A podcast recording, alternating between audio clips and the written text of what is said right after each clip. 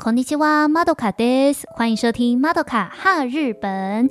我会利用短短十几分钟的时间来跟大家聊一聊日本的大小事。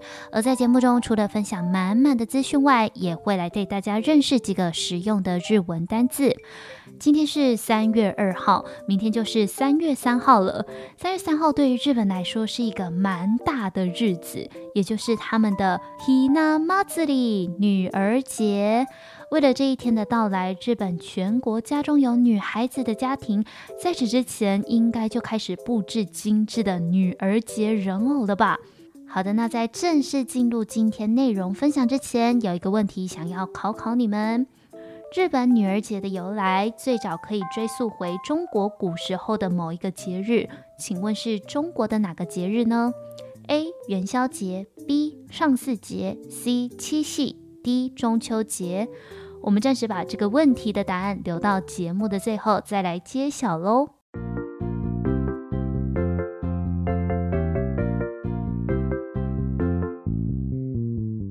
日本的女儿节ひな祭り，ひな对应到的汉字呢是雏鸟的雏，意思就是专门 for 小朋友的节日。 古时候的日本呢，因为医疗发展还没有很健全，婴幼儿的死亡率是很高的。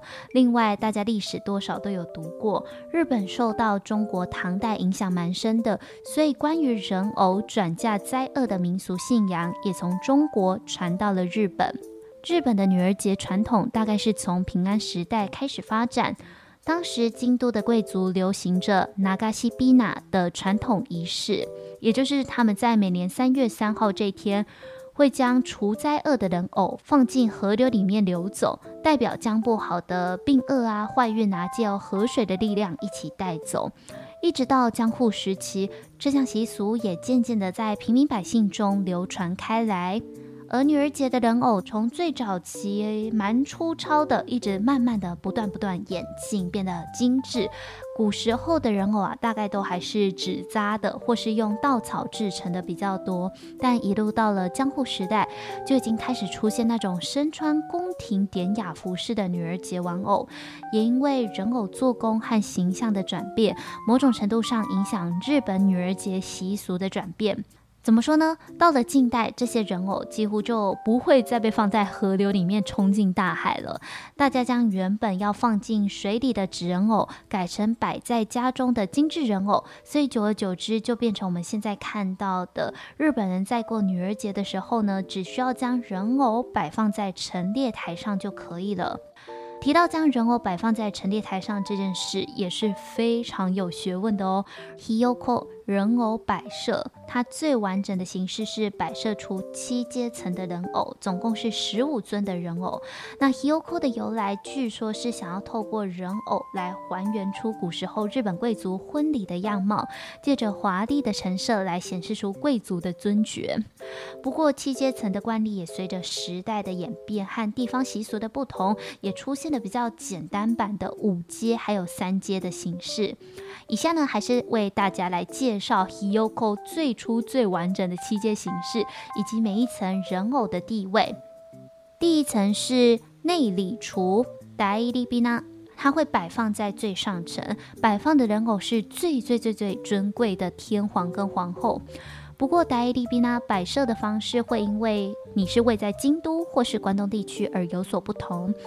以古时候贵族为中心的京都认为左边才是上位，所以会将天皇摆放在左边的位置。但另一方面，以武家为中心的关东地区就会认为右边才是上位啊，所以他们会将天皇摆放在右边。下次如果有机会，大家可以观察看看不同地区女儿节娃娃的摆法。第二层是三人官女，三人看酒，也就是三名服侍天皇跟皇后的宫女。右边的宫女拿着长柄的酒器，负责补酒；左边的宫女会拿着酒壶来斟酒。而坐在最中间的是宫女长，她会负责将酒杯献给天皇跟皇后。第三层呢，则是五人ばやし。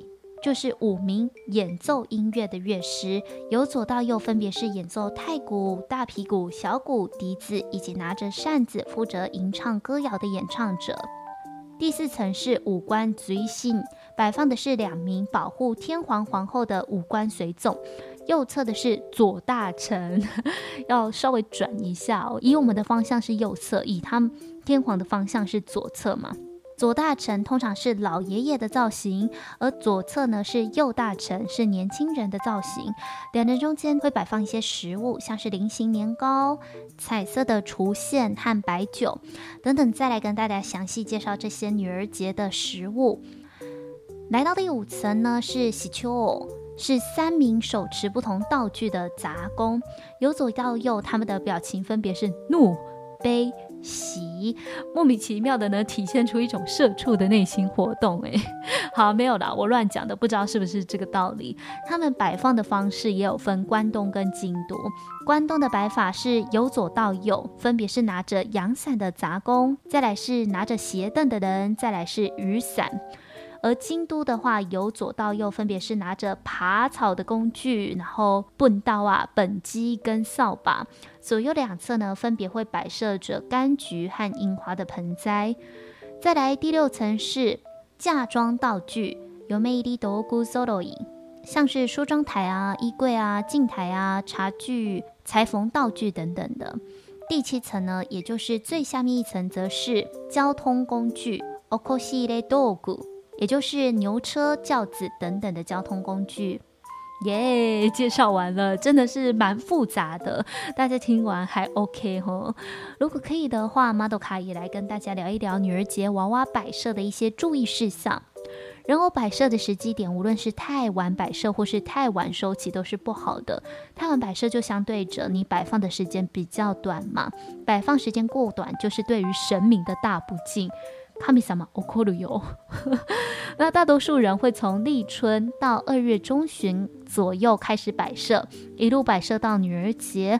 那过的女儿节后，应该就要尽快的把娃娃收起来，因为传闻啦，如果拖超过三月底才收，可能会导致女儿嫁不出去。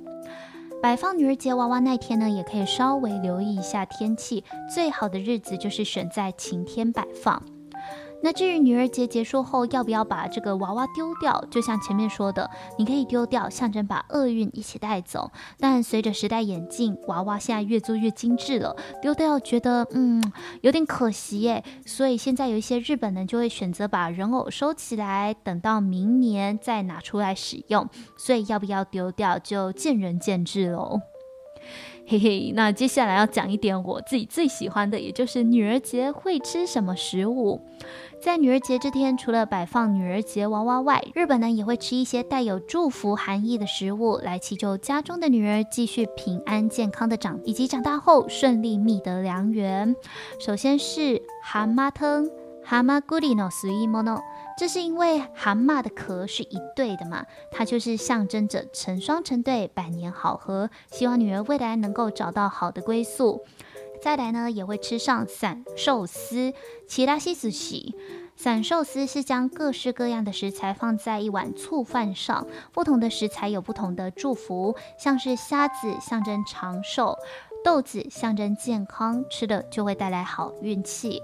接着是很经典的 Hishimochi 菱形年糕，是由绿色、白色、粉色三种颜色所组成的年糕。绿色象征草地，代表健康；白色象征雪，代表纯洁；而最上层的粉红色则象征桃花，有着驱魔辟邪的意思。合起来呢，也有雪融后的大地，绿草发芽，桃花盛开的意思，和三月初春到来的世界非常的呼应。另外呢，也会吃 hina arare 雏线，这是用砂糖炒过的米果点心，也是女儿节相当具有代表性的和果子哦。红、绿、黄、白四个颜色分别代表着春夏秋冬四季。早期的日本呢，认为能吃到淀粉是一件很珍贵的事情，因此也有着一整年希望女儿都能够幸福度过的含义。最后当然也要搭配一下白酒，喜肉扎 K。据说最早期是喝桃花花瓣所酿成的桃花酒，到了江户时代，民间才开始流行起白酒，所以才改喝白酒的。但因为白酒只有大人才可以喝，小朋友就会喝没有含酒精的干酒，阿玛扎 K。最后。三月份，日本全国各地都有为了女儿节所举办的庆典，有一些祭典会一口气展出上万个女儿节娃娃，场面非常的壮观。像是青叶县的圣仆大女儿节，过去就一次展出三万多个女儿节人偶娃娃。还有埼玉市盐归区是关东主要女儿节娃娃的产地，除了可以欣赏到女儿节娃娃外呢，还可以看到真人打扮的人形娃娃游行，我觉得非常的有趣，就有点像是 cosplay 的感觉。总之，女儿节由古至今都是日本重要的节庆，无论是在各种时代，父母希望家中子女平安成长的心意，相信都是一样的。嗨，那来到节目最后，还记得一开始我有问大家一个问题吗？日本女儿节的由来最早可以追溯回中国古时候的哪一个节日呢？A. 元宵节，B. 上巳节，C. 七夕，D. 中秋节。来公布答案，答案是上巳节。